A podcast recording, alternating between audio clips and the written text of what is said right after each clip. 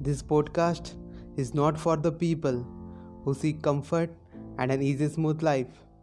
This podcast is for the people who want to make a dent in the universe by allowing suffering and pain to achieve the greatness. The other side of suffering, there is greatness, said by David Goggins. The only way to improve yourself is to hold yourself accountable for the choices you made in your life. This forces you to look at the things you have an influence on and take responsibility for. It frees you from an factor outside of your control. So, how does this concept work and how can you apply it to your life? But before that, I want to introduce you to David Goggins. He is the former USA Navy SEAL and a USA Air Force Tactical Air Control Party member who served in the Iran War. He is the only one man who did 4030 pull ups in the 17 hours and ran world most brutal races. The accountability mirror concept is also discovered by him and he mentioned this concept in his book called Can't Hurt Me, which is the New York number one bestseller in the 2019.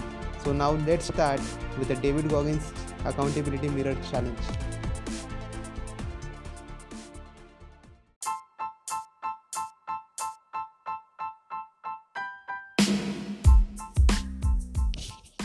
The Accountability Mirror Challenge by David Goggins.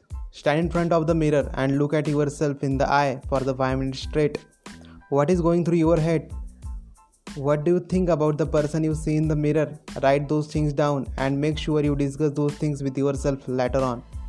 Now there are a lot of personal things you can hold account yourself accountable for, but I made a general list of three questions to kickstart the process. The first question is Do you look like the person you want to be? And if not, then ask yourself why not. The second question is Are you proud of the person you see in the mirror? And if not, then also ask yourself why not.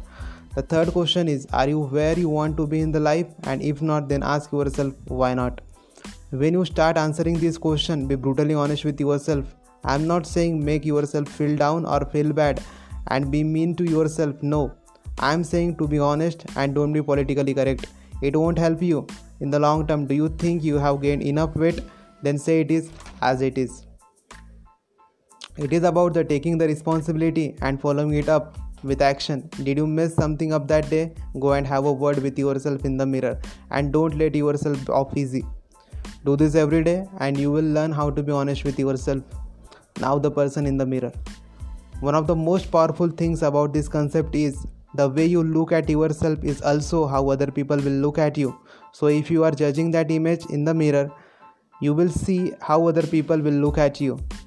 And it is the harsh reality and it may sting a little. Use it as a motivation to take the actions. And on the other hand, if you look strong, confident in the mirror, and you are impressed by yourself, that's also how other people will look at you.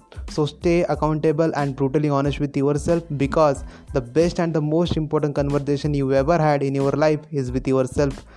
So thank you so much. Thank you so much for listening my podcast.